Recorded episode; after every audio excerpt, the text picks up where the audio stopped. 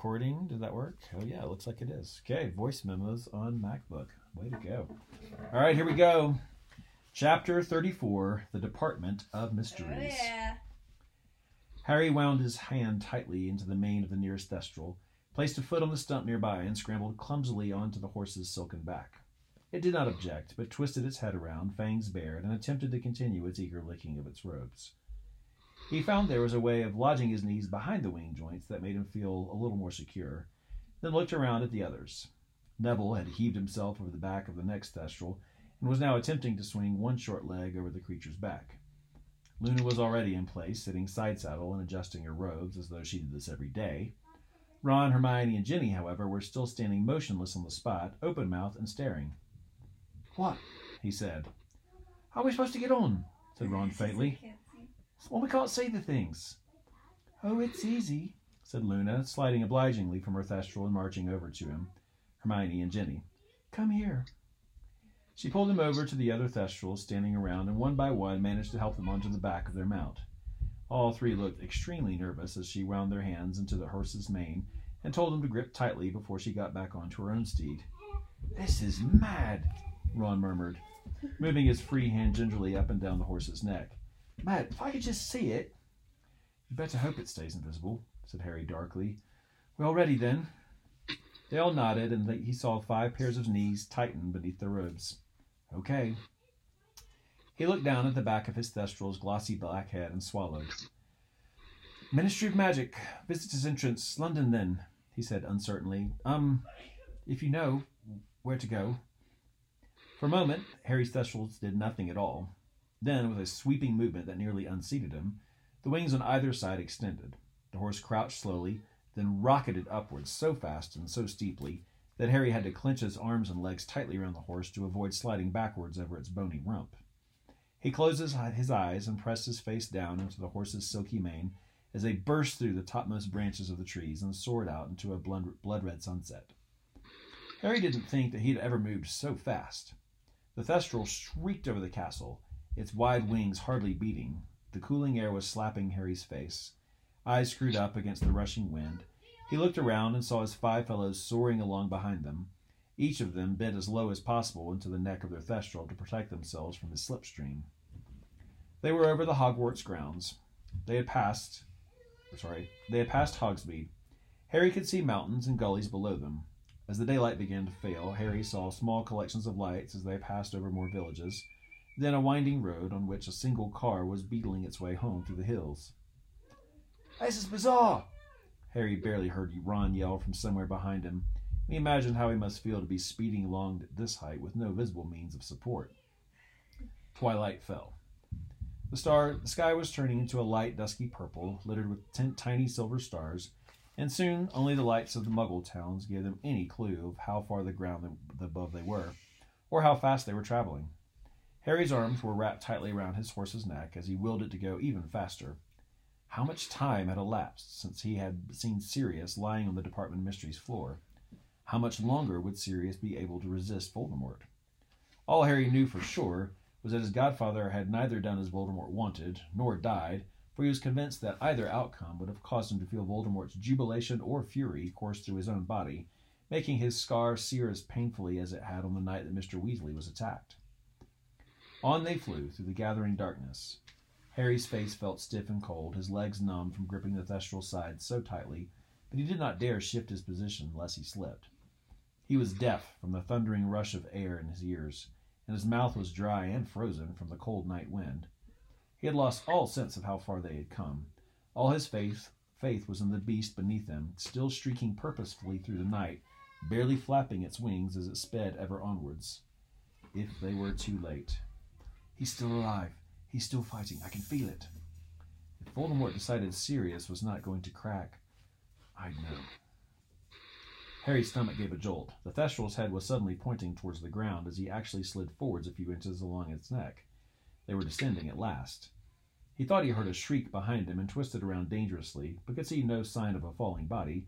Presumably, they had all received a shock from the change of direction, just as he had. And now, bright orange lights were growing larger and rounder on all sides.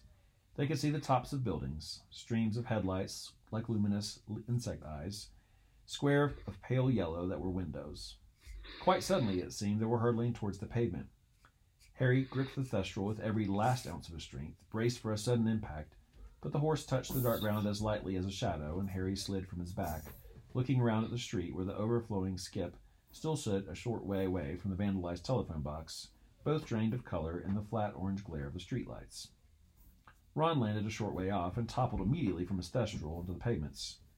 Never again, he said, struggling to his feet. But he made as though to stride away from his thestral, but unable to see it, collided with its hindquarters and almost fell over. Never ever again. That was the worst.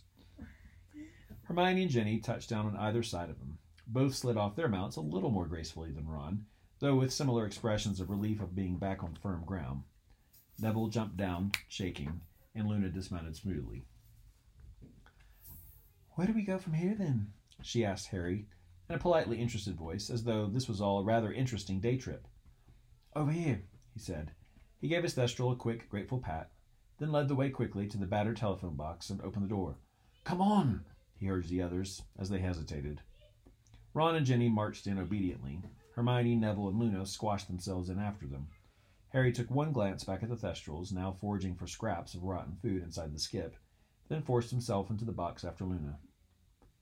Whoever's nearest the receiver, dial 62442, he said. Ron did it, his arm bizarrely to reach the dial. As it whirred back into place, the cool female voice sounded inside the box. Welcome to the Ministry of Magic. Please state your name and business. Um, Harry Potter, Ron Weasley, Hermione Granger, Harry said very quickly. Ginny Weasley, Neville Longbottom, Luna Lovegood. We're here to save someone unless your ministry can do it first. Thank you, said the cool female voice. Visitors, please take the badges and attach them to the front of your robes. Half a dozen badges slid out from the metal chute where it returned coins normally appeared. Hermione scooped them up and handed them mutely over to Harry, over Ginny's head. He glanced at the topmost one Harry Potter Rescue Mission. Visitors to the ministry, you are required to submit us to a search and present your wands for registration at the security desk, which is located at the far end of the atrium. Fine, Harry said loudly as the scar gave another throb. Now can we move? The floor of the telephone box shuddered, and the pavement rose up past its glass windows. The scavenging thestrals were sliding out of sight. Blackness closed over their heads, and with a dull grinding noise they sank down into the depths of the Ministry of Magic. A chink of soft golden light hit their feet, and, widening, rose up their bodies. Harry bent his knees and held his wand as ready as he could in such a cramped condition, as he peered through the glass to see whether anyone was waiting for them in the atrium, but it seemed to be completely empty. The light was dimmer than it had been by day. There were no fires burning under the mantelpieces set into the walls, but as the lift slid smoothly to a halt, he saw that golden symbols continued to twist sinuously in the dark blue ceiling. The Ministry of Magic wishes you a pleasant evening, said the woman's voice. The door of the telephone box burst open. Harry toppled out of it, followed by Neville and Luna. The only sound in the atrium was a steady rush of water from the golden fountain, where jets from the wands of the witch and wizard, the point of the centaur's arrow, the tip of the goblin's hat, and the house elf's ears continued to gush in the surrounding pool. Come on, said Harry quietly, and the six of them sprinted off down the hall, Harry in the lead, past the fountain toward the desk where the watch wizard, who had weighed Harry's wand, had sat, and was now sitting deserted. Harry felt sure there ought to be a security person there, Sure, their absence was an ominous sign, and his feeling of foreboding increased as they passed through the golden gates to the lifts. He pressed the nearest down button, and a lift clattered into sight almost immediately. The golden grills slid apart with a great echoing clanking, and they dashed inside. Harry stabbed the number nine button. The grills closed with a bang, and the lift began to descend, jangling and rattling. Harry had not realized how noisy the lifts were on the day he had come with Mr. Weasley. He was sure the din would raise every security person within the building. Yet when the lift halted, the cool female, the cool female voice said, Department of Mysteries, and the grills slid open. They stepped out into the corridor where nothing was moving but the nearest torches, flickering in the rush of air from the lift. Harry turns toward, turned towards the plain black door. After months and months of dreaming about it, he was here at last. Let's go, he whispered, and he led the way down the corridor, Luna right behind him, gazing around with her mouth slightly open. Okay, listen, said Harry, stopping again within six feet of the door. Maybe, maybe a couple of people should stay here as a lookout and. And how are we going to let you know something's wrong, something's coming? asked Ginny, her eyebrows raised. You could be miles away. We're coming with you, Harry, said Neville. Let's get on with it then, said Ron firmly. Harry didn't want to take them all with him, but it seemed he had no choice. He turned to face the door and walked forwards, just as he had in his dream. It swung open, and he marched forward, leading the others over the threshold. They were standing in a large circular room. Everything in here was black, including the floor and ceiling. Identical, unmarked, handleless black doors were set at interval, intervals all around the black walls, interspersed with branches of candles whose flames burned blue. Their cool, shimmering light, reflected in the shining marble floor, made it look as though there was a dark water underfoot. Someone shut, shut the door, Harry muttered. He regretted giving this order the moment Neville had obeyed him. Without the long chink of light from the torchlight corridor behind them, the place became so dark that for a moment the only things they could see were the bunches of shivering blue flames on the walls and their ghostly reflections in the floor. In his dream, Harry had always walked purposely across this room to the door immediately opposite the entrance and walked on. But there were around a dozen doors here. Just as he was gazing ahead at the doors opposite him, trying to decide which was the right one, there was a great rumbling noise, and the candles began to move sideways. The circular wall was rotating. Hermione grabbed Harry's arm as, Harry's arm as though frightened the floor might move too, but it did not. For a few seconds, the blue flames around them were blurred to resemble neon lines as the wall sped around. Then, quite as suddenly as it had started, the rumbling stopped, and everything became stationary once again. Harry's eyes had blue streaks burned into them. It was all he could see. What was that about? whispered Ron fearfully. I think it was to stop us from knowing which door we came in through, said Ginny in a hushed voice. Harry realized at once that she was right. He could no sooner identify the exit door than locate an ant on the jet black floor, and the door through which they needed to proceed could be any one of the dozen doors surrounding them. How are we going to get back out? said Neville uncomfortably. Well, that doesn't matter now, said Harry forcefully, blinking to try to erase the blue lines from his vision and clutching his wand tighter than ever. We don't need to get out until we've found Sirius. Don't go calling for him, though, Hermione said urgently, but Harry had never needed her, her advice less. His instinct was to keep as quiet as possible. Where do we go then, now, Harry? Ron asked. I, I don't, Harry began. He swallowed. In the dreams, I went through the door at the end of the corridor from the lifts into a dark room. That's this one. And then I went through another door into the room that kind of glitters. We should try a few doors, he said hastily. I know the right way when I see it. Come on. He marched straight at the door, now facing him, the others closing, following close behind him, set his left hand against its cool, shining surface, raised his wand ready to strike the moment it opened, and pushed. It swung open easily.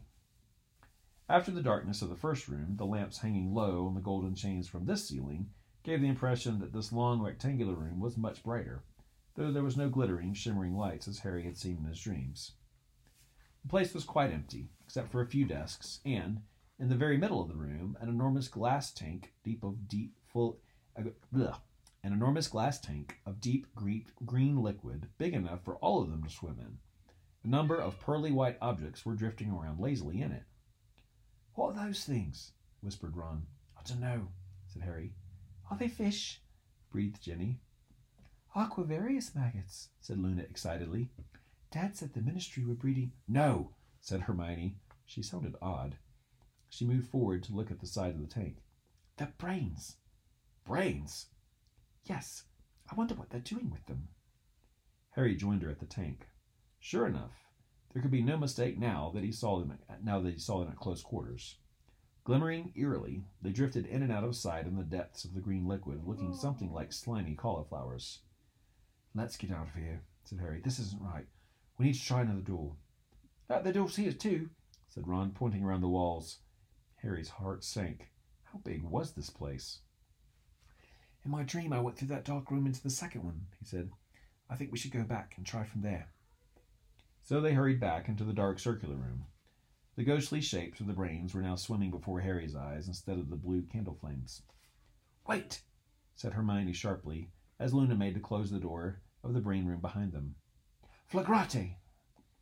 She drew with her wand in midair, and a fiery X appeared on the door.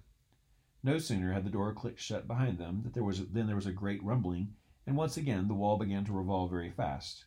But now there was a great red gold blur in, in amongst the faint blue, and when it became all still again, the fiery cross still burned, showing the door that they had already tried. Good thinking, said Harry. Okay, let's try this one. Again he strode directly at the door facing him and pushed it open, his wand still raised, the others at his heels. This room was larger than the last, dimly lit and rectangular, and the center of it was sunken, forming a great stone pit, some twenty feet deep. They were standing at the topmost tier of what seemed to be stone benches running all around the room and descending in steep steps like an amphitheater, or the courtroom in which Harry had been tried by the Wizengamot.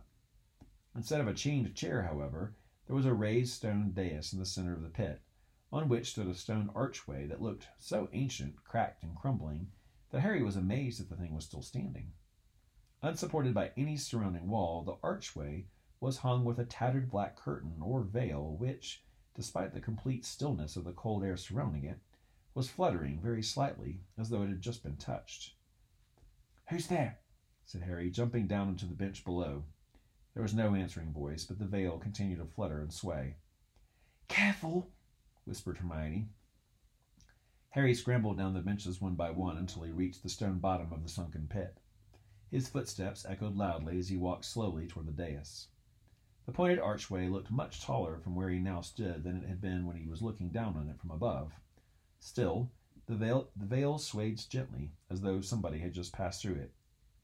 Sirius, Harry spoke again, but more quietly now that he was nearer. He had the strangest feeling that there was someone standing right behind the veil on the other side of the archway. Gripping his wand very tightly, he edged around the dais, but there was nobody there. All that could be seen was the other side of the tattered black veil. Let's go, called Hermione from halfway up the stone steps. This isn't right, Harry. Come on, let's go. She sounded scared, much more scared than she had when a room of brains had been swimming. Yet Harry thought the archway had a kind of beauty about it, odd as though it was. The gently rippling veil intrigued him. He felt a very strong inclination to climb up on the dais and walk through it. Harry, let's go, okay? Said Hermione more forcefully. Okay, he said, but he didn't move. He had just heard something. There were faint whispering, murmuring noises coming from the other side of the veil. What are you saying? he said, very loudly, so that his words echoed all around the stone benches. Nobody's talking, Harry, said Hermione, now moving over to him.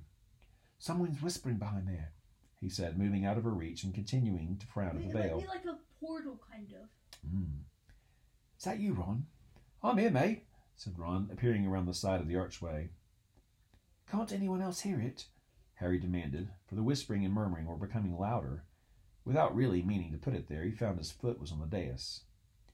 I can hear them too, breathed Luna, joining them around the side of the archway and gazing at the swaying veil. There are people in there.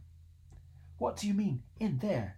demanded Hermione, jumping down from the bottom step and sounding much angrier than the occasion warranted. There isn't any in there. It's just an archway. There's no room for anybody to be in there. Harry, stop it. Come away. She grabbed his arm and pulled, but he resisted. Harry, we are supposed to be here for Sirius, she said in a high pitched, strained voice. Sirius, Harry repeated, still gazing, mesmerized, mesmerized at the continuing, continuously swaying veil. Yeah. Something finally slid back into place in his brain. Sirius, captured, bound, tortured, and he was staring at this archway. He took several paces back from the dais and wrenched his eyes away from the veil. Let's go, he said. That's what I've been trying to. well, come on then, said Hermione, and she led the way back around the dais. On the other side, Ginny and Neville were staring, apparently entranced, at the veil too. Without speaking, Hermione took hold of Ginny's arm, Ron grabbed Neville's, and they marched them firmly back to the lowest stone bench and clambered all the way back up to the door. What do you reckon that arch was? Harry asked Hermione, as they regained as they regained the dark circular room. I don't know, but whatever it was, it was dangerous, she said firmly, again inscribing a fiery cross on the door. Once more, the wall spun and began became still again. Harry approached another door at random and pushed. It didn't move. What's wrong? Said Hermione. It's locked, said Harry, throwing his weight at the door, but it didn't budge. Well, this is it, in, isn't it? said Ron excitedly, joining Harry in the attempt to force the door open. Bound to be. Get out of the way, said Hermione sharply. She pointed her wand at the place where a lock would have been on an ordinary door and said, Alohomora. Nothing happened. Sirius's knife, said Harry. He pulled it out from inside his robes and slid it into the crack between the door and the wall. The others all watched eagerly as he ran it from top to bottom, withdrew it, and then flung his shoulder again against the door. It remained as firmly shut as ever. What was more, when Harry looked down at the knife, he saw that the blade had melted. Right, we're leaving that room, said Hermione decisively. But what if it's the one? said Ron, staring at it with a mixture of apprehension and longing. It can't be. Harry could get through all the doors in his dream, said Hermione, marking the door with another fiery cross, as Harry replaced the now useless handle of Sirius's knife in his pocket. You know what could be in there, said Luna eagerly, as the wall started to spin again. Something blibbering, no doubt, said Hermione under her breath, and Neville gave a nervous little laugh. The wall slid to a halt, and Harry, with a feeling of increased desperation, pushed the next door open. This is it! He knew at once by the beautiful, dancing, diamond sparkling light. As Harry's eyes became accustomed to the brilliant glare, he saw clocks gleaming from every surface, large and small, grandfather and carriage, hanging in spaces between the bookcases or standing on desks, ranging the length of the room, so that a busy, relentless ticking filled the place like thousands of minuscule marching footsteps. The source of the dancing diamond bright light was a towering crystal bell jar that stood at the far end of the room. This way! Harry's heart was pumping frantically now that he knew that they were on the right track. He led the way down the narrow space between the lines of desks, heading, as he had done in his dream, for the source of the light, the crystal bell jar, quite as tall as he was, that stood on a desk and appeared to be full of billowing, glittering wind. Oh, look! said Ginny as they drew nearer, pointing at the very heart of the bell jar. Drifting along the sparkling current inside was a tiny jewel bright egg. As it rose in the jar, it cracked open, and a hummingbird emerged, which was then carried to the very top of the jar. But as it fell on the draught, its feather, feathers became bedraggled and damp again, and by the time it had been borne back to the bottom of the jar, it had been enclosed once more in the egg. Keep going, said Harry sharply, because Ginny showed signs of wanting to stop and watch the egg's progress back into a bird. You dawdled along enough by that old arch, she said crossly, but followed him past the bell jar to the only door behind it. This is it, Harry said again, and his heart was now pumping so hard and so fast that he felt it must interfere with his speech. It's through here. He glanced around them all. They all had their wands out and looked suddenly serious and anxious. He looked back at the door and pushed. It swung open. They were there. They had found the place. High as a church and full of nothing but towering shelves covered in small, dusty glass orbs. They glimmered dully in the light, issuing from more candle brackets set at intervals along the shelves. Like those in the circular room behind them, their flames were burning blue. The room was very cold. Harry edged forward and peered down into the shadowy aisles between two rows of shelves. He could not hear anything or see the slightest sign of movement. You said it was row 97, whispered Hermione. Yeah, breathed Harry, looking up at the end of the closest row. Beneath the branch of the blue glowing candles protruding from it glimmered the silver figure 53. We need to go right, I think, whispered Hermione, squinting to the next row. Yes, that's 54. Keep your wands ready, Harry said softly. They crept forward, glancing behind them as they went down the long alleys of shelves, the further ends of which were in near total darkness. Tiny yellowing labels had been stuck beneath each glass orb on the shelf. Some of them had a weird liquid glow, others were as dull and dark within as blown light bulbs. They passed row 84, 85. Harry was listening hard for the slightest sound of movement, but Sirius might be gagged now or else unconscious. Or, said an unbidden voice inside his head, he might already be dead. I'd have it, he told himself, his heart now hammering against his Adam's apple. I'd already know. Ninety-seven, whispered Hermione. They stood grouped around the end of the new row, gazing down the alley beside it. There was nobody there. He's right down at the end, said Harry, whose mouth had become slightly dry. You can't see properly from here. And he led them between the towering rows of glass balls, some of which glowed softly as they passed. He should be near here, whispered Harry, convinced that every step was going to bring the ragged form of Sirius into view on the darkened floor. Anywhere here, really close. Harry, said Hermione tentatively, but he did not want to respond. His mouth was very dry. Somewhere about here, he said. They had reached the end of the row and emerged into more dim candlelight. There was nobody there. All was echoing, dusty silence. He he might be, Harry whispered hoarsely, peering down the next alley. Or maybe he hurried to look down the one beyond that. Harry, said Hermione again. What? he snarled. I I don't think Sirius is here. Nobody spoke. Harry did not want to look at any of them. He felt sick. He did not understand why Sirius was not here. He had to be here. This was where he, Harry, had seen him. He ran up the space at the end of the rows, staring down at them. Empty aisle after empty aisle flickered past. He ran the other way, back past his staring companions. There was no sign of Sirius anywhere, nor any hint of a struggle. Harry, Ron called. What? He did not want to hear what Ron had to say, did not want to hear Ron tell him that he had been stupid or suggest that they ought to go back to Hogwarts. But the heat was rising in his face, and he felt as though that he would like to skulk down here in the darkness for a long while before facing the brightness of the atrium above and the others' accusing stares. Have you seen this? said Ron. What? said Harry, but eagerly this time. It had to be a sign that Sirius had been close, a clue. He strode back to where they were all standing, a little way down Road 97, but found nothing except Ron, staring at one of the dusty glass spheres on the shelf. What? Harry repeated glumly. It's. It's got your name on, said Ron. Harry moved a little closer. Ron was pointing at one of the small glass spheres that glowed with a dull inner light, though it was very dusty and appeared not to have been touched for many years. My name, said Harry blankly. He stepped forwards. Not as tall as Ron, he had to crane his neck to read the yellowish label affixed to the shelf right beneath the dusty glass ball. In spidery writing was written a date of some sixteen years previously, and below that, SPT to APWBD, Dark Lord and question mark Harry Potter. Harry stared at it. What is it? Ron memory. asked, sounding unnerved. What's your name doing down here?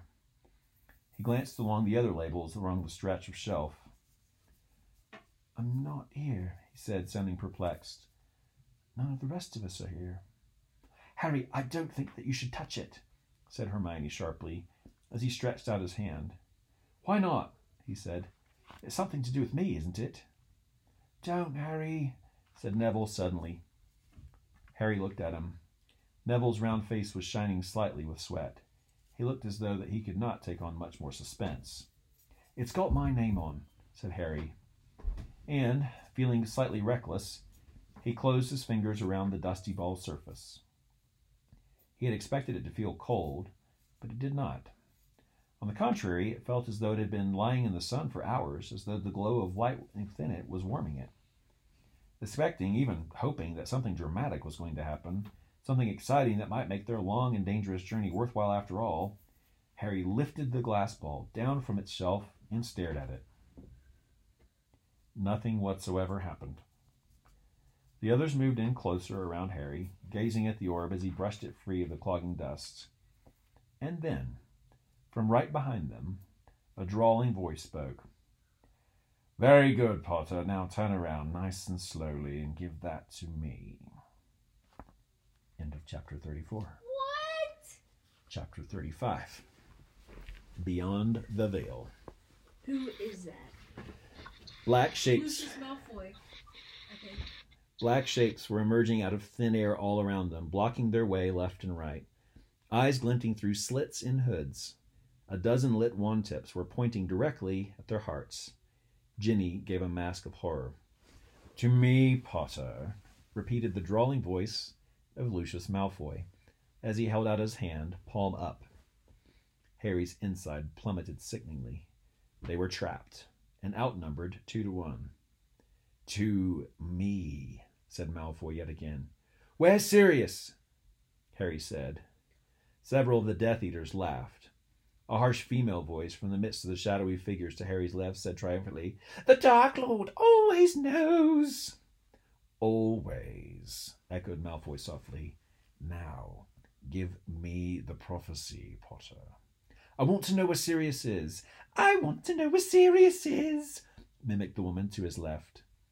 She and her fellow Death Eaters had closed in so that they were mere feet away from Harry and the others, the light from their wands dazzling Harry's eyes.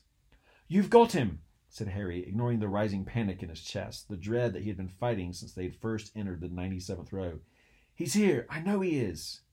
The little baby woke up frightened and for what it dreamed he would, said the woman in a horrible mock baby voice. Harry felt Ron stir beside him. Don't do anything, Harry muttered. Not yet. The woman who had mimicked him let out a raucous scream of laughter. You hear him? Do you hear him giving instructions to the other children as though he thinks of fighting us?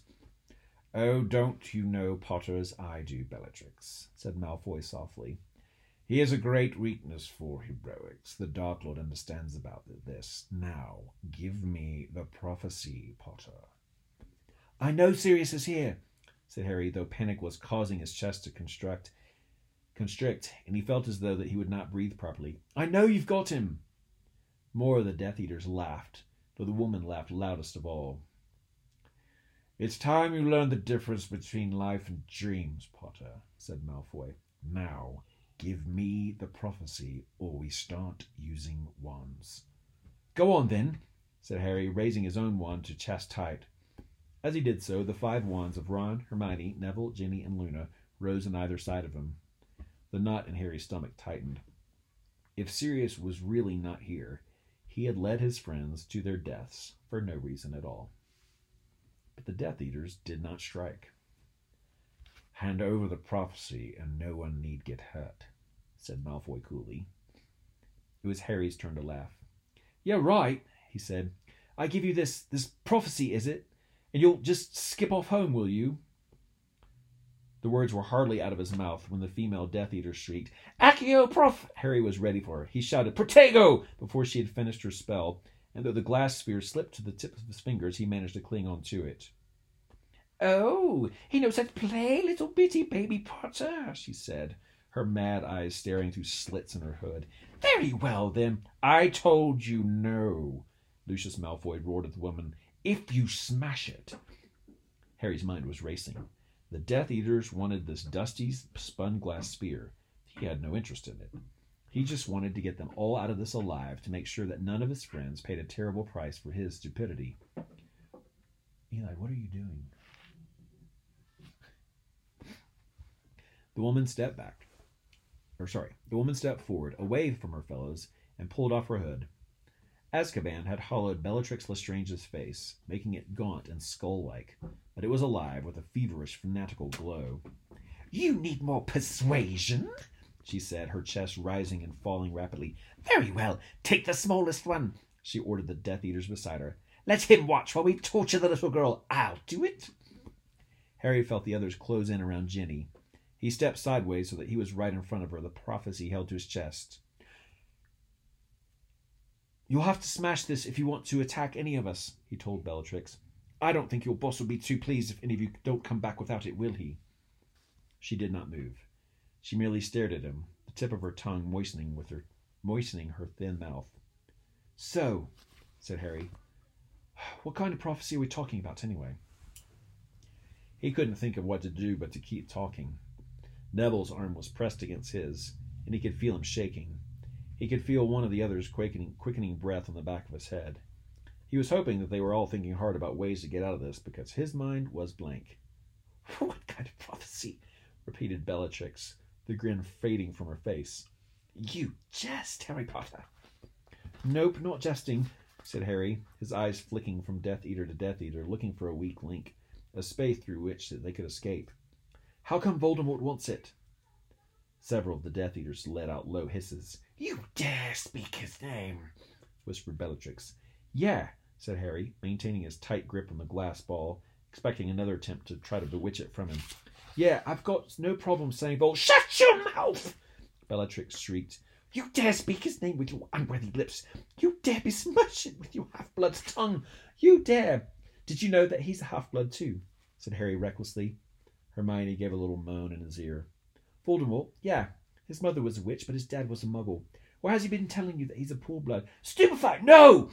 A jet of red light had shot from the end of Bellatrix Lestrange's wand, but Malfoy had deflected it.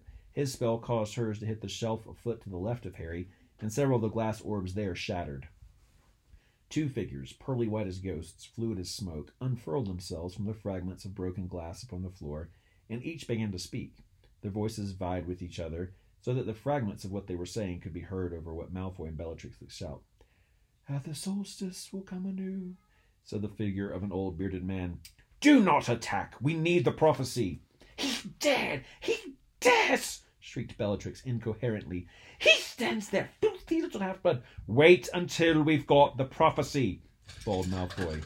And none will come after, said the figure of a young woman. The two figures that had burst from the shattered spheres had melted into thin air. Nothing remained of them or their erstwhile homes but fragments of glass upon the floor. They had, however, given Harry an idea. The problem was going to be conveying it to the others. You haven't told me what's so special about this prophecy I'm supposed to be handing over, he said, playing for time. He moved his foot slowly sideways, feeling around for someone else's. Do not play games with us, Potter, said Malfoy. I'm not playing games, said Harry, half his mind on the conversation, half on his wandering foot. And then he found someone's toes and pressed down upon them. A sharp intake of breath behind him told, told him that they were Hermione's. What? she whispered.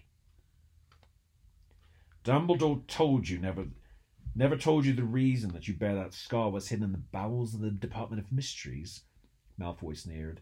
I what? said Harry. For a moment he quite forgot his plan. What about my scar? What? whispered Hermione more urgently behind him. Can this be? said Malfoy, sounding maliciously delighted. Some of the Death Eaters were laughing again, and under cover of laughter, Harry hissed to Hermione, moving his lips a little as possible. Smashed shelves. Dumbledore never told you, Malfoy repeated. Well, this explains why you didn't come earlier, Potter. The Dark Lord wondered why, when I say now, you didn't come running when he showed you the place where it was hidden in your dreams. He thought it natural curiosity would make you want to hear the exact wording. Did he? said Harry.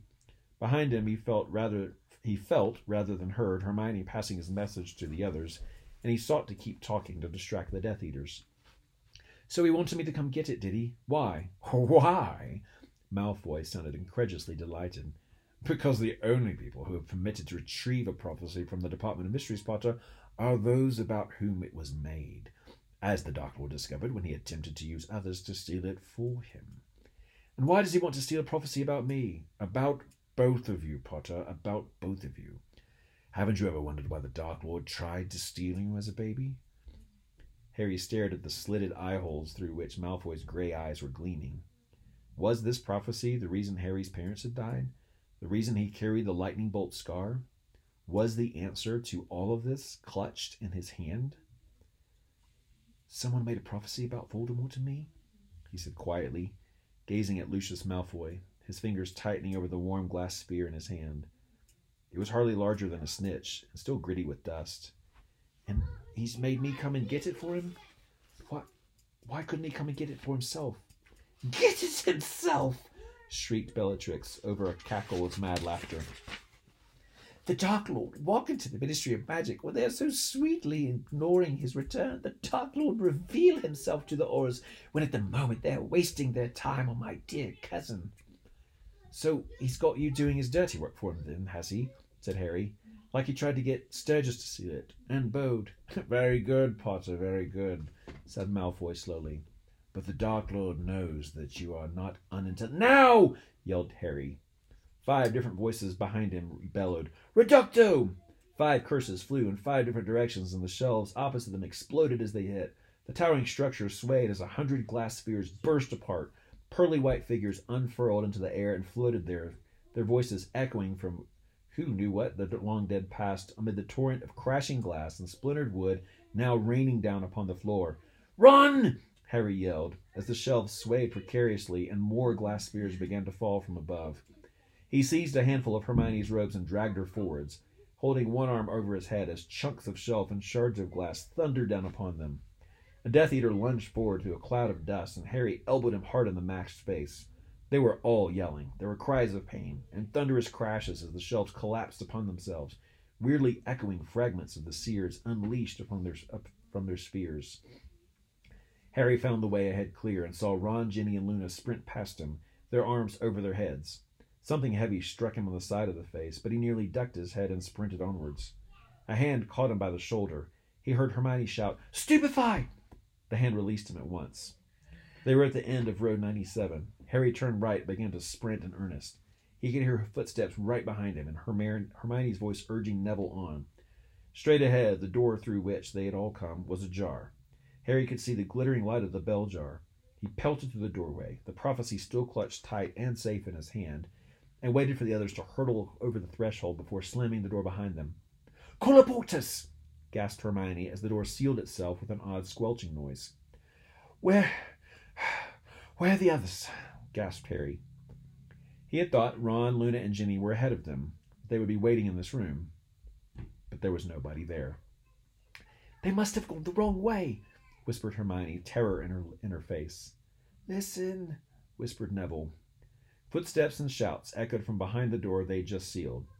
Harry put his ear close to the door to listen and heard Lucius Malfoy roar. Leave not, leave him, I say. His injuries will be nothing to the Dark Lord compared to losing that prophecy.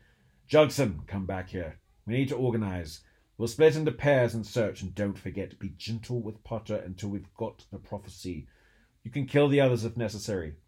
Bellatrix, Rodolphus, you take the left. Crabbe, Rabastan, go right. Jugson, Dolohov, the door straight ahead. Macnair and Avery through here. Rookwood, over there. Bolsover, come with me.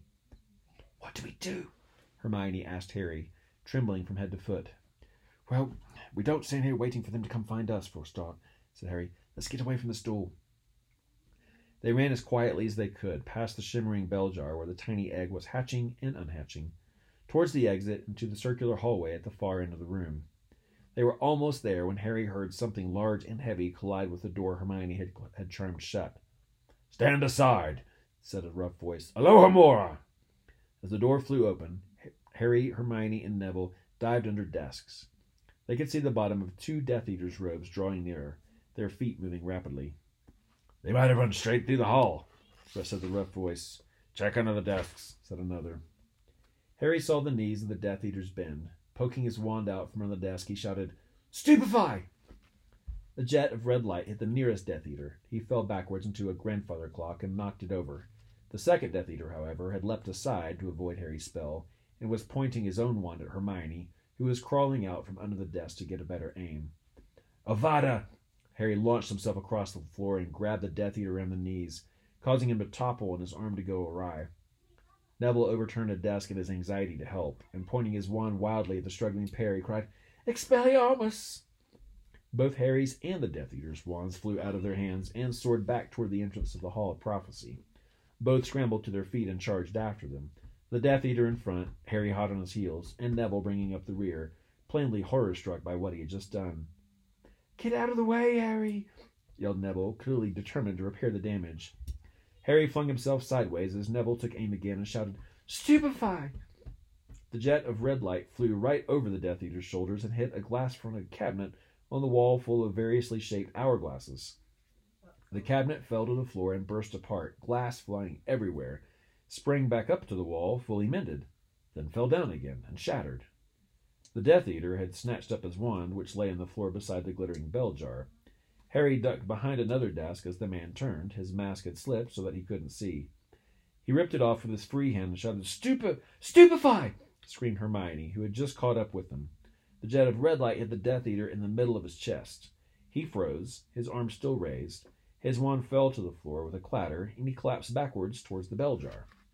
Harry expected to hear a clunk, for the man to hit solid glass and slide off the bell jar to the floor, but instead his head sank through the surface of the bell jar as though it was nothing but a soap bubble, and he came to rest, sprawled on his back on the table, with his head lying inside the jar full of the glittering wind.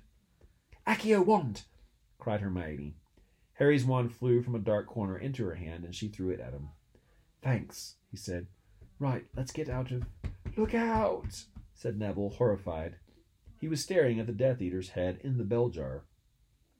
All three of them raised their wands again, but none of them struck. They were all gazing, open mouthed, appalled at what was happening to the man's head. It was shrinking very fast, growing balder and balder, the black hair and stubble retracting into a skull, his cheeks becoming smooth, his skull round and covered with peach like fuzz. A baby's head now sat grotesquely on top of the thick, muscled neck of the Death Eater as he struggled to get up again. But even as they watched, their mouths open, the head began to swell to its previous proportions again. Thick black hair was sprouting from the pate and chin. It's time, said Hermione in an awestruck voice. Time.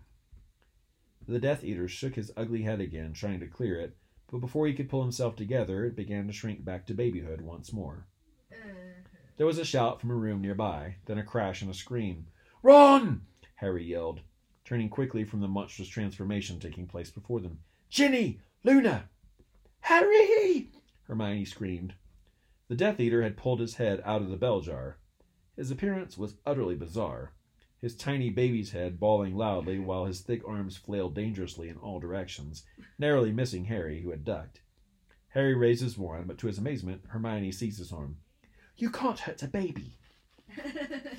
There was no time to argue that point. Harry could hear more footsteps growing louder from the Hall of Prophecy and knew, too late, that he ought not to have shouted to give away their position. Come on, he said, and leaving the ugly baby headed Death Eater staggering behind them, they took off for the door that stood open at the other end of the room. What was that? Oh. Leading back to the black hallway. They had run halfway towards it when Harry saw through the open door two more Death Eaters running across the black room towards them. Veering left, he burst instead into a small, dark, cluttered office and slammed the door shut behind them. Colo! began Hermione, but before she could complete the spell, the door had burst open and the two Death Eaters had come hurtling inside. With a cry, with a cry of triumph, both yelled, Impedimenta! Harry, Hermione, and Neville were all knocked backwards off their feet. Neville was thrown back over the desk and disappeared from view. Hermione smashed into a bookcase and was promptly divulged into a cascade of heavy books. The back of Harry's head slammed into the stone wall behind him. Tiny lights burst in front of his eyes, and for a moment he was too dizzy and bewildered to react. We've got him! yelled the Death Eater nearest Harry. In, in an office of Silencio! cried Hermione, and the man's voice was extinguished. He continued to mouth through the hole in his mask, but no sound came out. He was thrust aside but by his fellow Death Eater.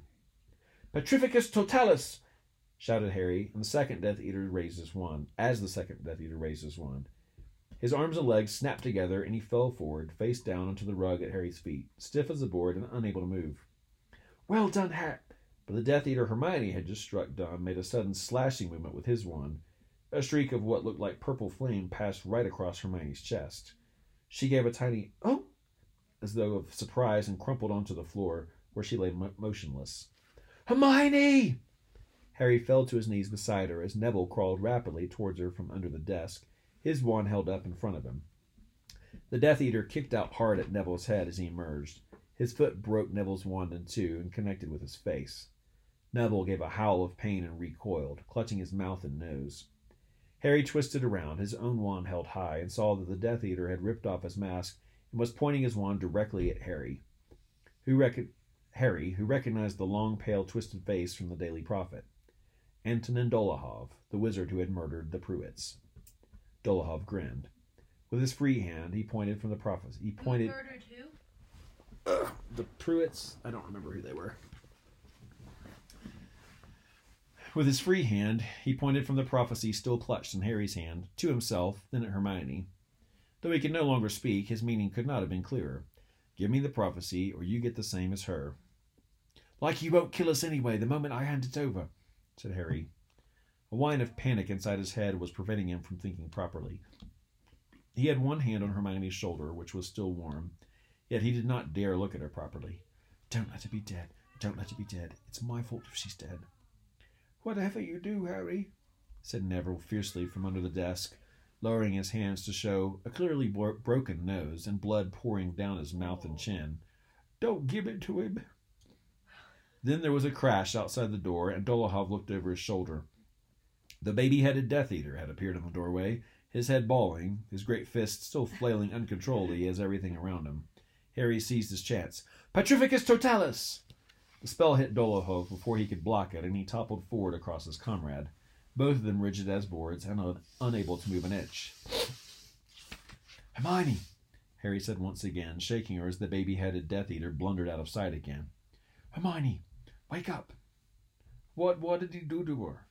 Said Neville, crawling out from under the desk to kneel at the other side, blood streaming from his rapidly swelling nose. I don't know. Neville groped for Hermione's wrist. That's a pulse, Harry. I'm sure it is. Such a powerful wave of relief swept through Harry that for a moment he felt lightheaded. She's alive.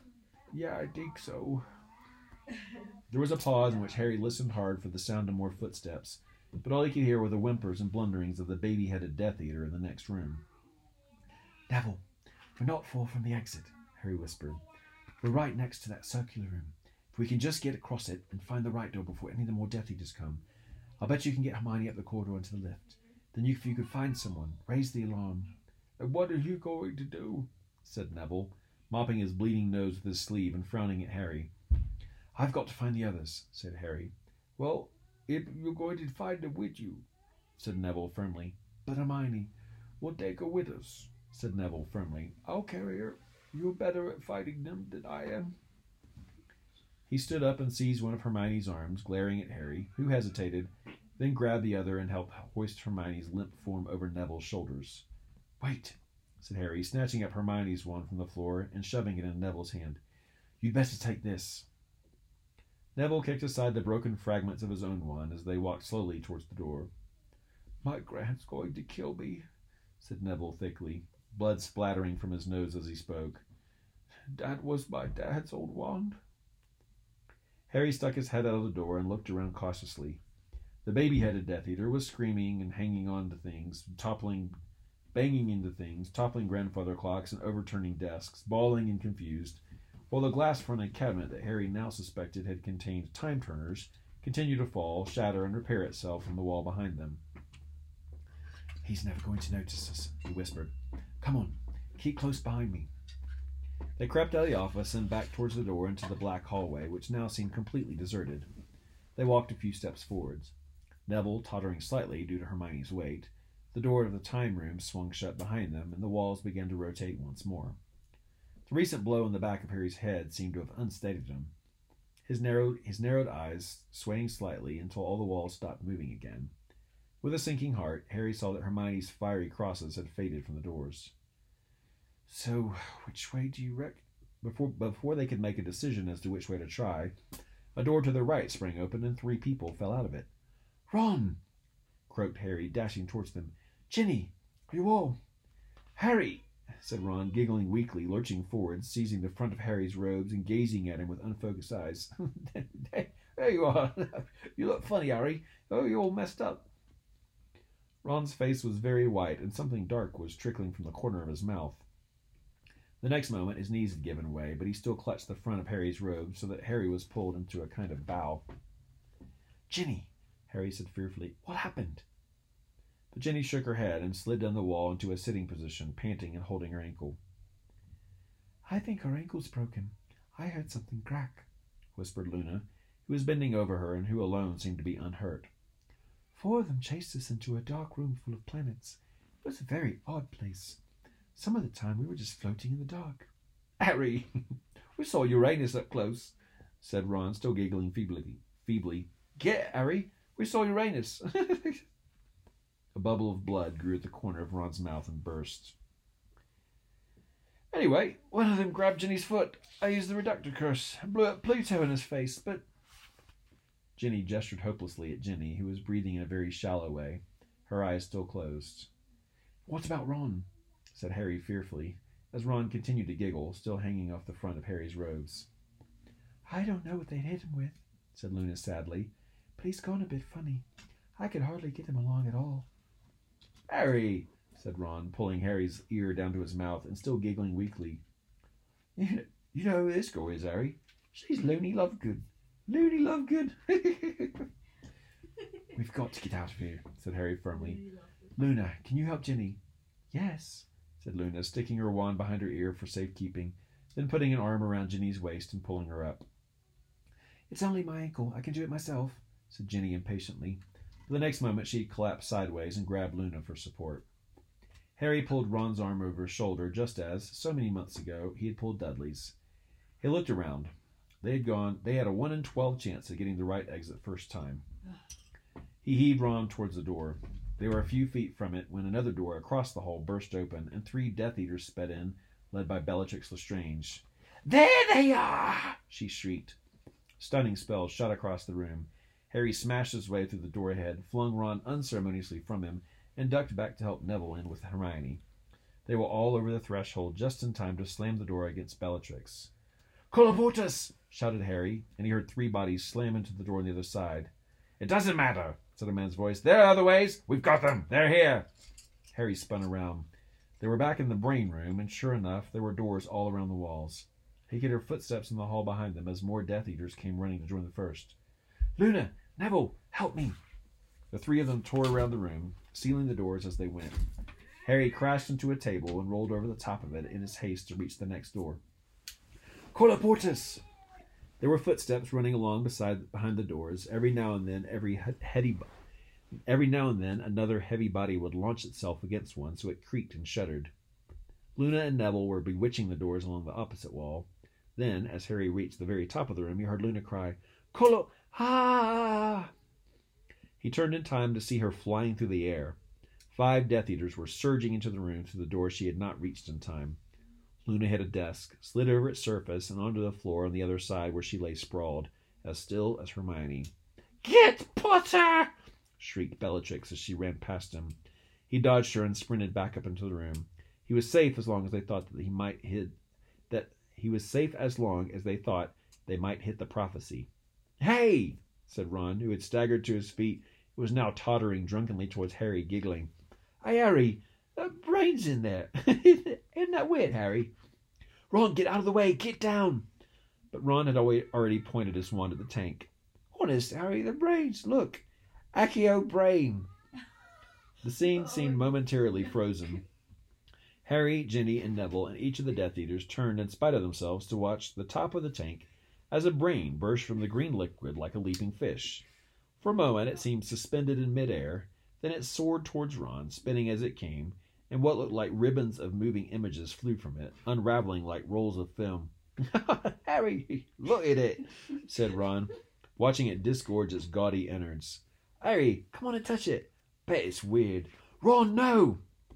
Harry did not know what would happen if Ron touched the tentacles of thought now flying behind the brain, but he was sure it would not be anything good. He darted forwards, but Ron had already caught the brain in his outstretched hands. The moment they made contact with his skin, the tentacles began wrapping themselves around Ron's arms like ropes.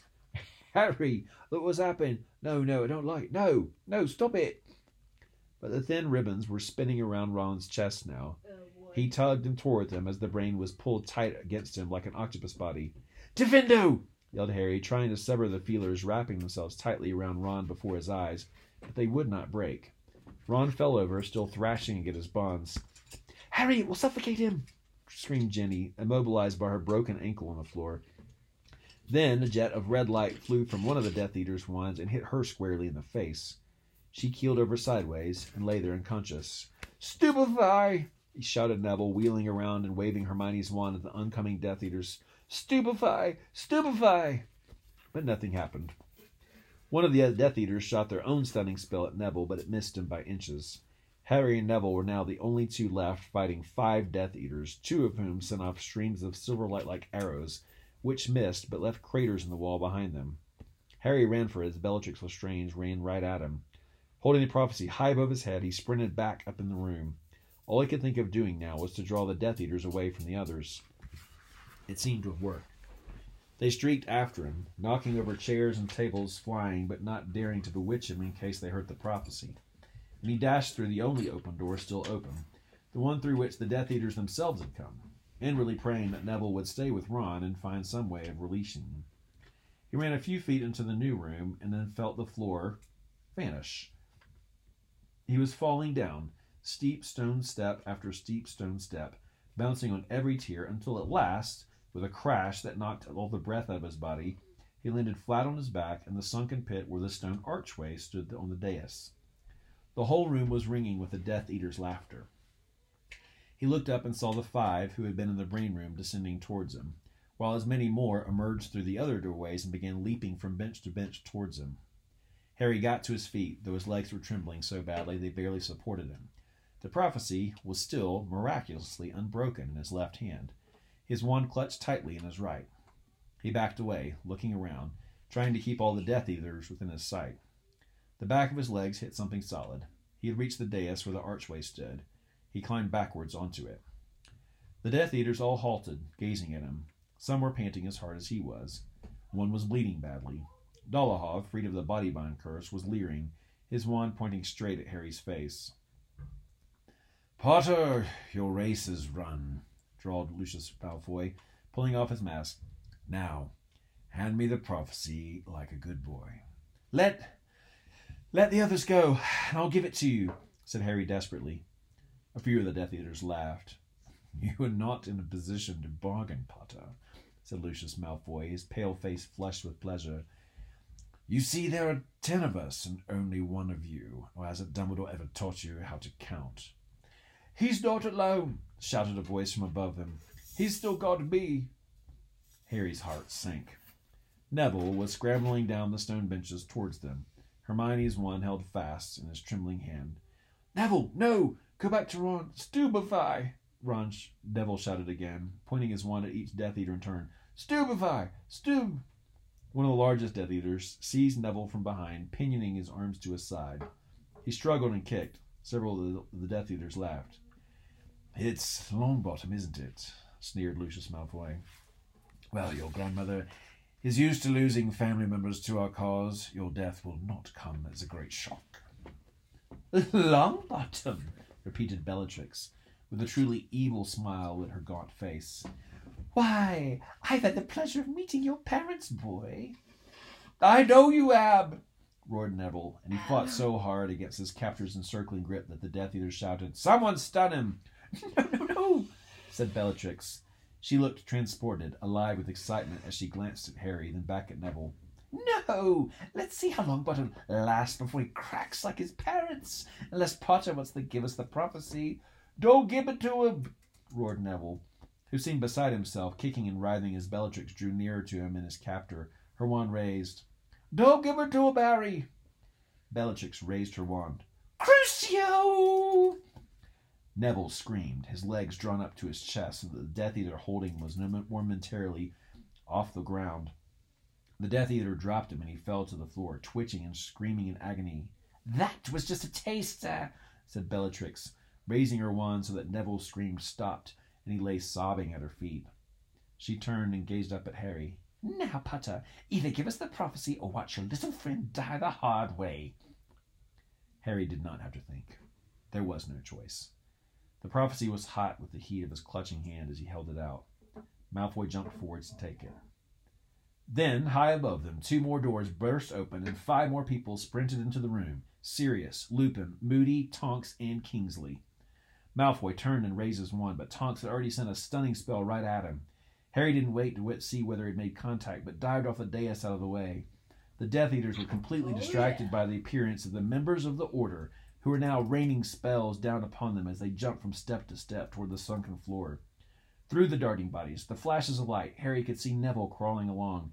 He dodged another jet of red light and flung himself flat on the ground to reach Neville. Are you okay? he yelled as another spell soared inches over his heads. Yes, said Neville, trying to pull himself up. And Ron, I think he's all right. He was still fighting the braid when I left. The stone floor between them exploded as the spell hit it, leaving a crater right where Neville's hand had been only seconds before. Both scrambled away from the spot. Then a thick arm came up out of nowhere, seized Harry from around the neck, and pulled him upright so that his toes were barely touching the ground. I don't know who this person is, but anyway. Give it to me, growled a voice in his ear. Give me the prophecy. The man was pressing so tightly on Harry's windpipe that he couldn't breathe. Through watering eyes, he saw Sirius dueling with a Death Eater some ten feet away. Kingsley was fighting two at once. Tonks, still halfway up the tiered seats, was firing spells down at Bellatrix. Nobody seemed to realize that Harry was dying. He turned his wand backwards towards the man's side, but had no breath to utter an incantation, the man's free hand was groping towards the hand in which Harry was gasping the prophecy. Ah! Neville had come lunging out of nowhere. Unable to articulate a spell, he had jabbed Hermione's wand hard into the eye hole of the Death Eater's mask. The man relinquished Harry at once with a howl of pain. Harry whirled, whirled around to face him and gasped, Stupefy! The Death Eater keeled over backwards and his mask slipped off. It was Macnair, Buckbeak's would be killer. One of his eyes was now swollen and bloodshot. Thanks, Harry said to Neville, pulling him aside as Sirius and his Death Eater lurched past, dueling so fiercely that their wands were blurs. Then Harry's foot made contact with something round and hard and he slipped. For a moment he thought he had dropped the prophecy, but then he saw Moody's magical eye spinning away across the oh. floor. Oh. Its owner was lying on his side, bleeding from the head, and his attacker was now bearing down on Harry and Neville. Dolohov, his long pale face twisted with glee. Tarantalegra, he shouted, his wand pointed at Neville, whose legs went immediately into a kind of frenzied tap dance, unbalancing him and causing him to fall on the floor again. Now, Potter. He made the same slashing movement with his wand that he had used with Hermione, just as Harry yelled, Protego! Harry felt something streak across his face like a blunt knife. The force of it knocked him sideways, and he fell over Neville's jerking legs. But the shield charm had worked. The, the, the sorry. But the shield charm had stopped the worst of the spell. Dolohov raised his wand again. Accio Prof. Sirius had hurtled out of nowhere, rammed Dolohov with his shoulder, and sent him flying out of the way. The prophecy had again flown to the tips of Harry's fingers, but he had managed to cling onto it. Now Sirius and Dolohov were dueling, their wands flashing like swords, sparks flying from their wand tips. Dolohov drew back his wand to make the same slashing movement he had used on Harry and Hermione. Springing up, Harry yelled, Petrificus totalis! Once again, Dolohov's arms and legs snapped together, and he keeled over backwards, landing with a crash on his back. Nice one, yelled Sirius, forcing Harry's head down as a pair of stunning spells flew towards them. Now I want you to get out of. They both ducked again. A jet of green light had nearly missed Sirius. Across the room, Harry saw Tonks from halfway up the stone step, her limp form toppling from stone seat to stone seat, and Bellatrix, triumphant, running back towards the fray. Harry, take the prophecy, grab Neville, and run, Sirius yelled, dashing to meet Bellatrix. Harry didn't see what happened next. Kingsley swayed across his field of vision, battling with the pockmarked and no longer masked Rookwood. Another jet of green light flew over Harry's head as he launched himself towards Neville. Can you stand? he bellowed in Neville's ear, and Neville's legs jerked and twitched uncontrollably. Put your arm around my neck. Neville did so. Harry heaved. Neville's legs were still flying in every direction so that they could not support him. And then, out of nowhere, a man lunged at, lunged at them. Both fell backward. Neville's legs waving wildly like an overturned beetle's. Harry with his left arm held up in the air trying to save the small glass ball from being smashed. The prophecy! Give me the prophecy, Potter! snarled Lucius Malfoy, and Harry felt the tip of Malfoy's wand pressing hard between his ribs. No! Get off me! Neville, catch it! Harry flung the prophecy across the floor. Neville spun himself around on his back and scooped the ball to his chest. Malfoy pointed the wand instead at Neville, but Harry jabbed his own wand back over his shoulder and yelled, Impedimenta! Now, uh, all right, what you doing? What? Oh, like how did Sirius like all that like calm with all that? All right, here, here we go. Um, Harry jabbed his wand back over his back and he yelled in impedimenta. Okay. Malfoy was blasted off his back. As Harry scrambled up again, he looked around and saw Malfoy smash into the dais on which Sirius and Bellatrix were now dueling. Malfoy aimed his wand at Harry and Neville again, but before he could draw breath to strike, Lupin had jumped in between them. Harry, round up the others and go! Harry seized Neville by the shoulders in his robes and lifted him bodily to the first tier of the stone steps. Neville's legs twitched and jerked and would not support his weight. Harry heaved again with all the strength he possessed, and they climbed another step.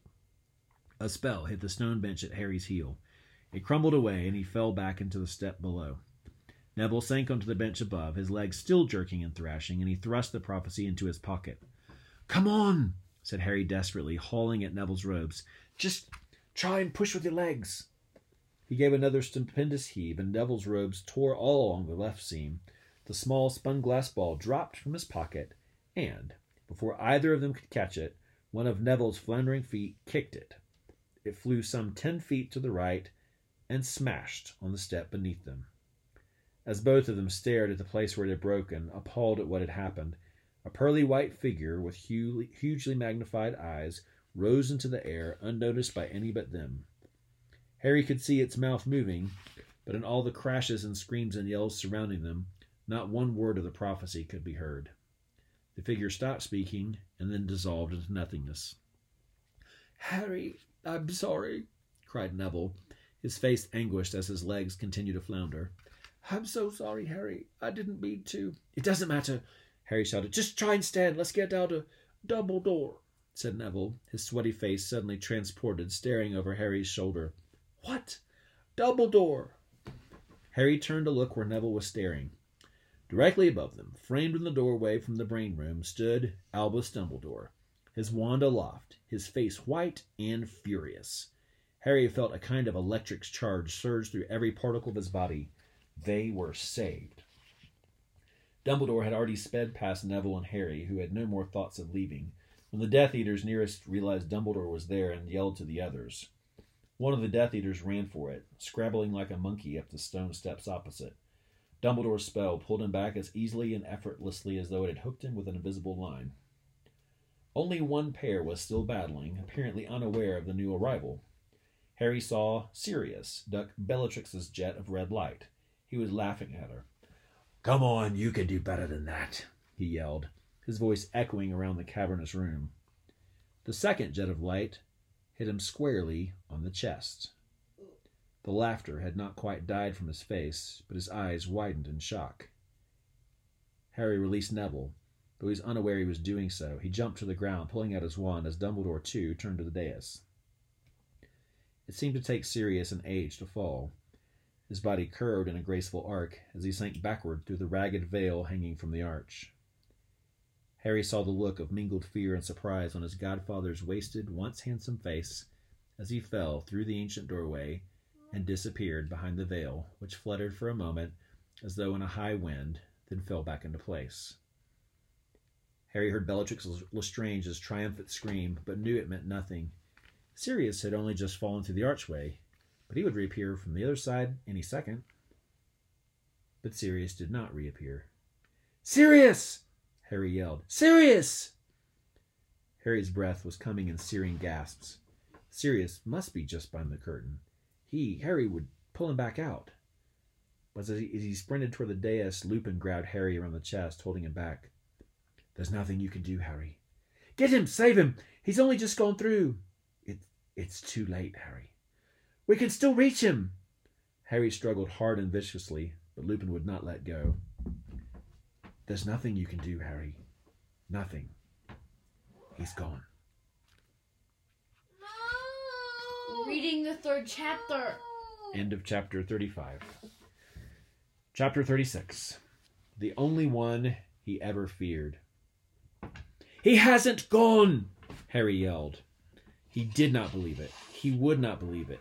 Still, he fought Lupin with every bit of strength he had. Lupin didn't understand. People hid behind that curtain. Harry had heard them whispering the first time he'd entered the room. Sirius was hiding, simply lurking out of sight. Sirius! He bellowed. Sirius! He can't come back, Harry, said Lupin, his voice breaking even as he struggled to contain Harry. He he can't come back. Because he's dead. He is not dead, roared Harry. Sirius! There was movement going on around them, pointless bustling, the flashes of more spells. To Harry, it was meaningless noise. The deflected curses pa- flying past them did not matter. Nothing mattered except that Lupin should not, except that Lupin should stop pretending that Sirius, who was going to be standing feet from them behind that old curtain, was not going to emerge at any moment, shaking back his dark hair and eager to re-enter the battle. Lupin dragged Harry away from the dais. Harry, still staring at the archway, was angry at Sirius for keeping him waiting. But some part of him realized, even as he fought to break free from Lupin, that Sirius had never kept him waiting before. Sirius had risked everything, always, to see Harry, to help him. if Sirius was not reappearing out of that archway when Harry was yelling for him, as though his life depended on it, the only possible explanation was that he could not come back, that he really was. Dumbledore had most of the remaining Death Eaters grouped into the middle of the room, seemingly immobilized by invisible ropes. Mad Eye Moody had crawled across the room to where Tonks lay. He was attempting revive her, to revive her. Behind the dais there were still flashes of light, grunts and cries. Kingsley had run forward to continue Sirius's duel with Bellatrix. Harry? Neville had slid down the stone benches one by one to the place where Harry stood. Harry was no longer struggling against Lupin, who, ma- who maintained a precautionary grip on his arm nevertheless. Harry, I'm, I'm really sorry, said Neville. His legs were still dancing uncontrollably. Was that man, Was Sirius Black um, a friend of yours? Harry nodded. Here, said Lupin quietly, and pointed his wand at Neville's legs. He said, Finite. The spell was lifted. Neville's legs fell back to the floor and remained still. Lupin's face was pale. Let's let's find the others. Where are they all, Neville? Lupin turned away from the archway as he spoke. It sounded as though every word was causing him pain. They're all back there, said Neville. A brain attacked Ron, but I think he's all right. And Hermione's unconscious, but we could feel a pulse. There was a loud bang and a yell from behind the dais. Harry saw Kingsley at the ground, yelling in pain. Bellatrix Lestrange turned tail and ran as Dumbledore whipped around. He aimed a spell at her, but she deflected it. She was halfway up the steps now. Harry, no! cried Lupin, but Harry had already ripped his arm from Lupin's from Lupin's slackened grip.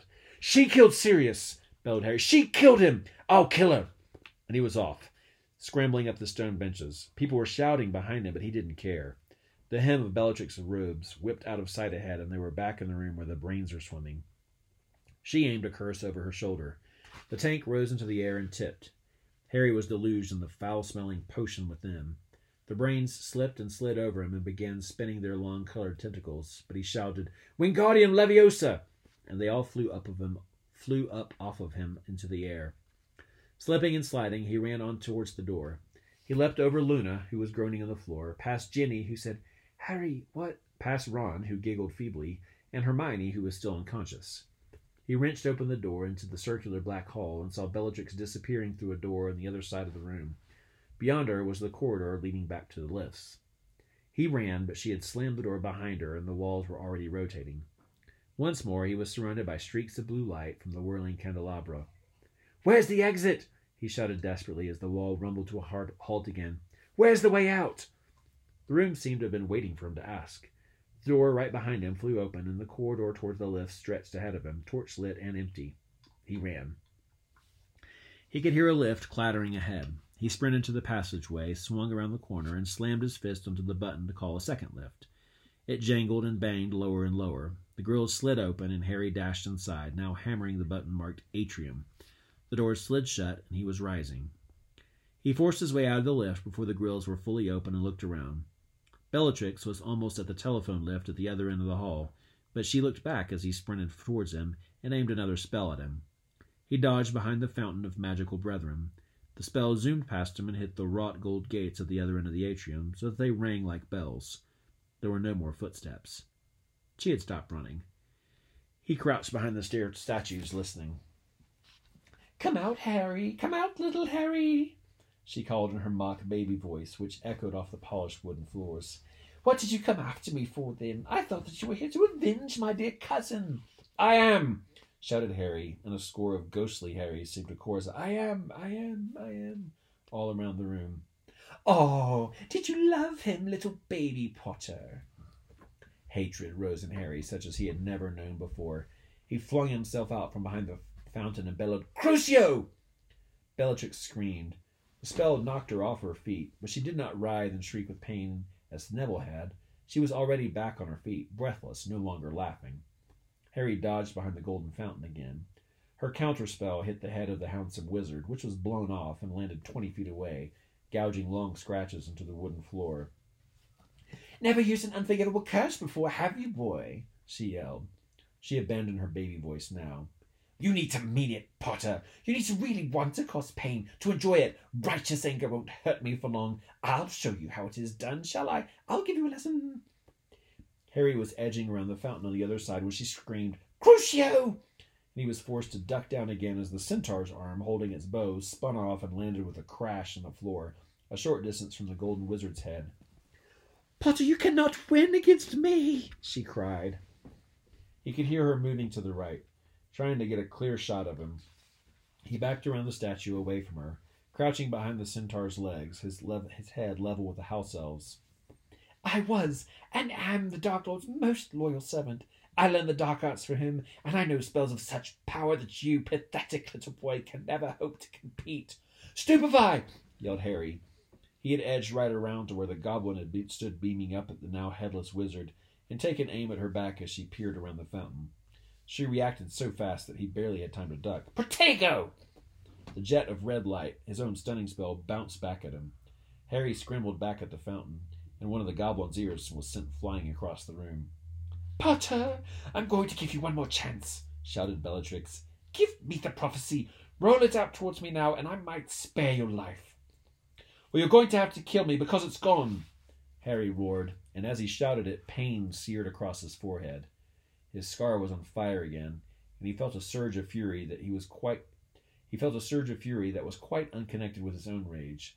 And he knows, Said Harry with a mad laugh to match Bellatrix's own. Your dear old mate Voldemort knows it's gone. He's not going to be happy with you, is he? What? What do you mean? she cried. And for the first time there was fear in her voice. The prophecy smashed when I was trying to get Neville up the steps. What do you think Voldemort will say that then?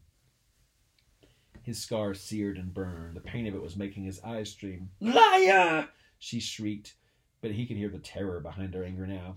You've got it, Potter, and you will give it to me. Accio prophecy! Accio prophecy! Harry laughed again because he knew it, it would incense her. The pain was building in his head so badly that he thought his skull might burst. He waved his empty hand from behind the once cured goblin and withdrew it quickly as she sent another jet of green light flying at him. Nothing there, he shouted. Nothing to summon. It smashed, and nobody heard what it said. Tell your boss that. No! She screamed. It isn't true. You're lying. Master, I tried. I tried. Do not punish me. Don't waste your breath, yelled Harry, his eyes screwed up against the pain in his scar, now more terrible than ever. He can't hear you from here. Can't I, Potter? said a high, cold voice. Harry opened his eyes. Tall, thin, and black hooded, his terrible snake like face white and gaunt, his scarlet slit pupiled eyes staring, Lord Voldemort had appeared in the middle of the hall, his wand pointing at Harry, who stood frozen, quite unable to move. So, you smashed my prophecy, said Voldemort softly, staring at Harry with those pitiless red eyes. No, Bella, he is not lying. I see the truth looking at me from within his worthless mind. Months of preparation, months of effort, and my Death Eaters have let Harry Potter thwart me again. Master, I'm very sorry. I knew not. I was fighting Animagus Black, sobbed Bellatrix, flinging herself down at Voldemort's feet as he paced slowly nearer. Master, you should know. Be quiet, Bella, said Voldemort dangerously. I shall deal with you in a moment. Do you think I have entered the Ministry of Magic to hear your snivelling apologies?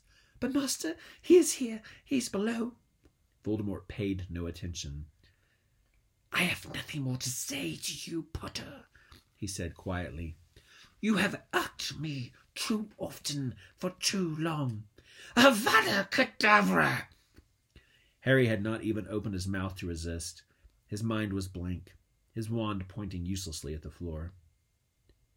But the headless golden statue of the wizard in the fountain had sprung alive, leaping from its plinth to land with a crash on the floor between Harry and Voldemort.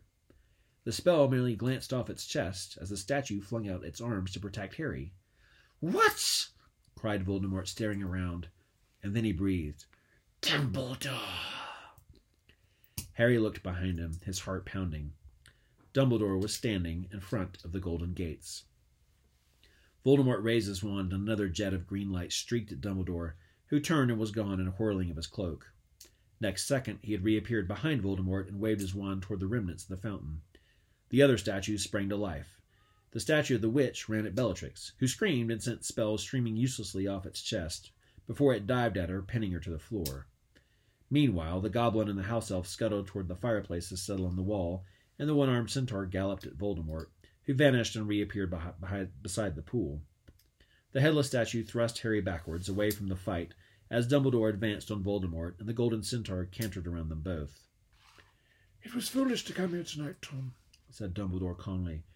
The Aurors are on their way. By which time I shall be gone, and you will be dead. Spat Voldemort. He sent another killing curse at Dumbledore, but it missed, instead hitting the security guard's desk, which burst into flame. Dumbledore flicked his own wand. The force of the spell that emanated from it was such that Harry, though shielded by his golden guard, felt his hair stand on end as it passed, and this time Voldemort was forced to conjure a shining silver ooh, this is a hard one. Shining silver shield out of thin air to deflect it. The spell, whatever it was, caused no visible damage to the shield, though a deep gong-like note reverberated from it, an oddly chilling sound. You do not seek to kill me, Dumbledore. Called Voldemort. His scarlet eyes narrowed over the top of the shield. Above such brutality, are you? We both know that there are other ways of destroying a man, Tom. Dumbledore said calmly, continuing to walk toward Voldemort as though he had not a fear in the world, as though nothing had happened to interrupt his stroll up the hall. Barely taking your life would not satisfy me, I admit. There is nothing worse than death, Dumbledore. Snarled Voldemort. You are quite wrong. said Dumbledore, still closing in upon Voldemort, and speaking as lightly as though he were discussing the matter over drinks. Harry felt scared to see him walking along, undefended, shieldless. He wanted to cry out a warning, but his headless guard kept shunting him backwards towards the wall, blocking his every attempt to get out from behind it. Indeed, your failure to understand that there are such things much worse than death has always been your greatest weakness. Another jet of green light flew from behind the silver shield. This time it was the one armed centaur galloping in front of Dumbledore that took the blast, and it shattered it into a hundred pieces. But before the fragments had even hit the floor, Dumbledore had drawn back his wand and waved it as though brandishing a whip. A long, thin flame flew from the tip. It wrapped itself around Voldemort, shield and all. For a moment it seemed Dumbledore had won, but then the fiery rope became a serpent, which relinquished its hold on Voldemort at once and turned, hissing furiously, to face Dumbledore. Dumbledore, Voldemort vanished. The snake reared from the floor, ready to strike. There was a burst of flame in midair above Dumbledore, just as Voldemort reappeared, standing on the plinth in the middle of the pool where so recently the five statues had stood. Look out! Harry yelled. But even as he shouted, another jet of green light flew at Dumbledore from Voldemort's wand, and the snake struck.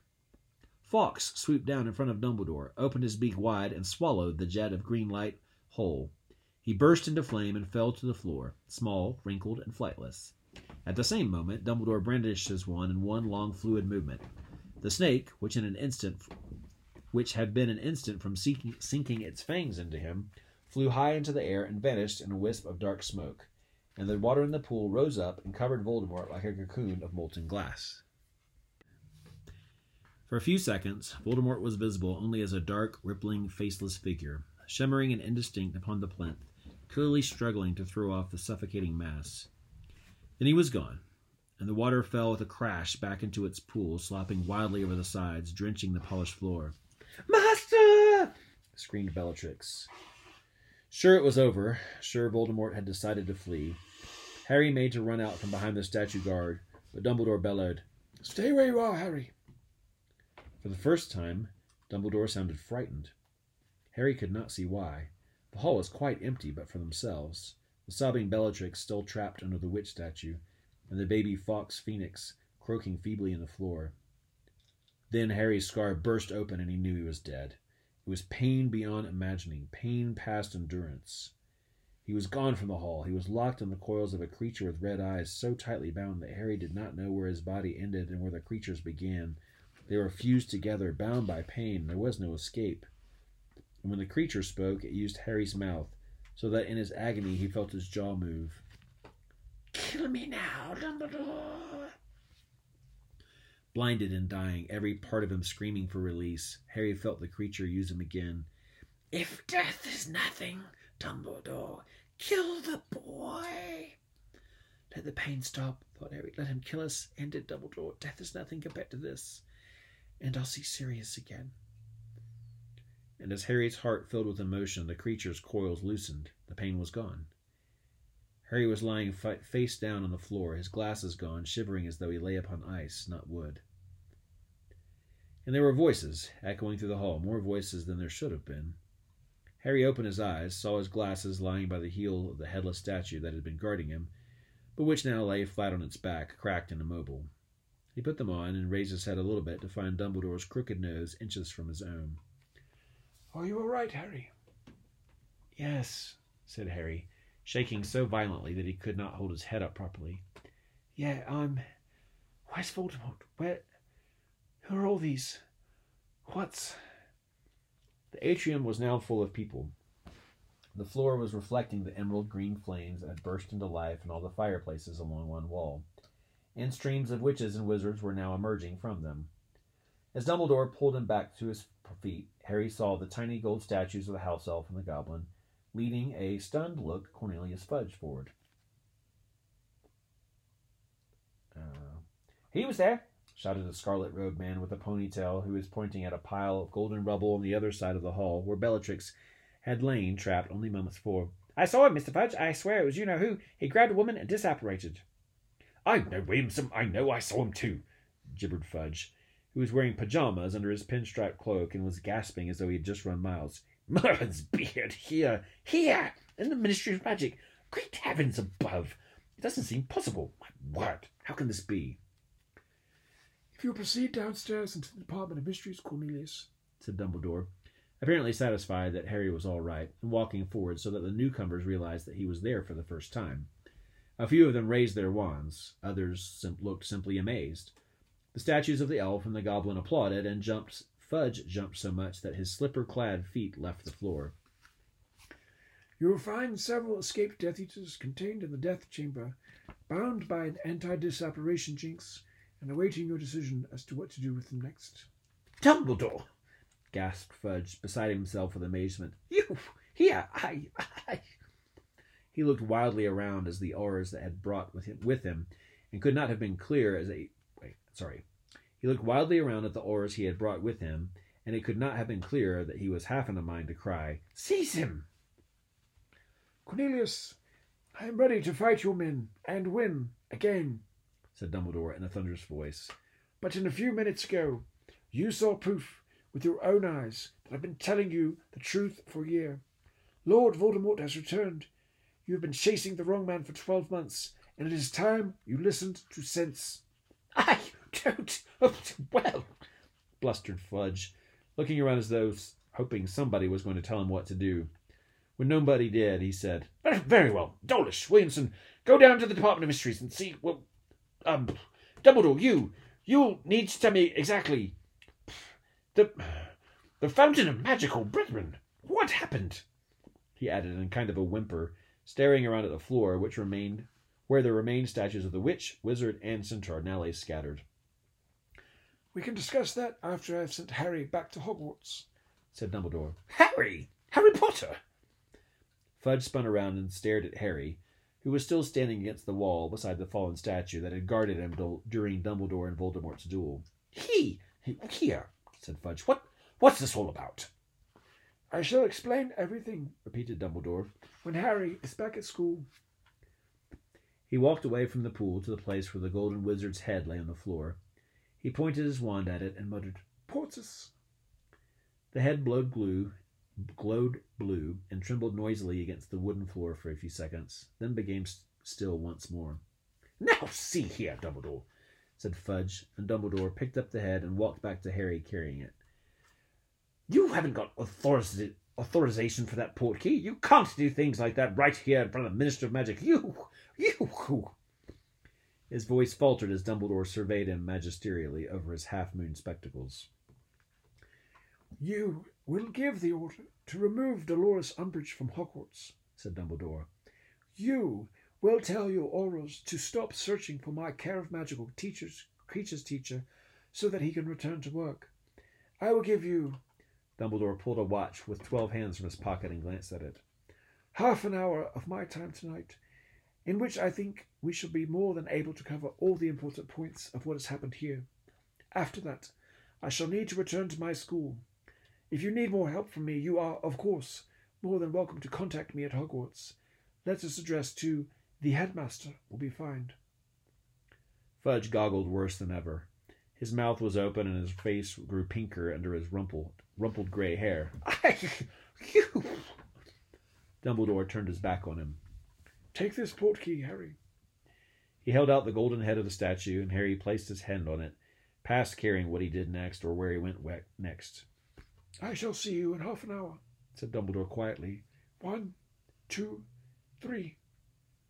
Harry felt the familiar sensation of a hook being jerked behind his navel. The polished wooden floor was gone from beneath his feet. The atrium, Fudge, and Dumbledore had all disappeared, and he was flying forwards towards hum- towards Hogwarts in a whirlwind of color and sound.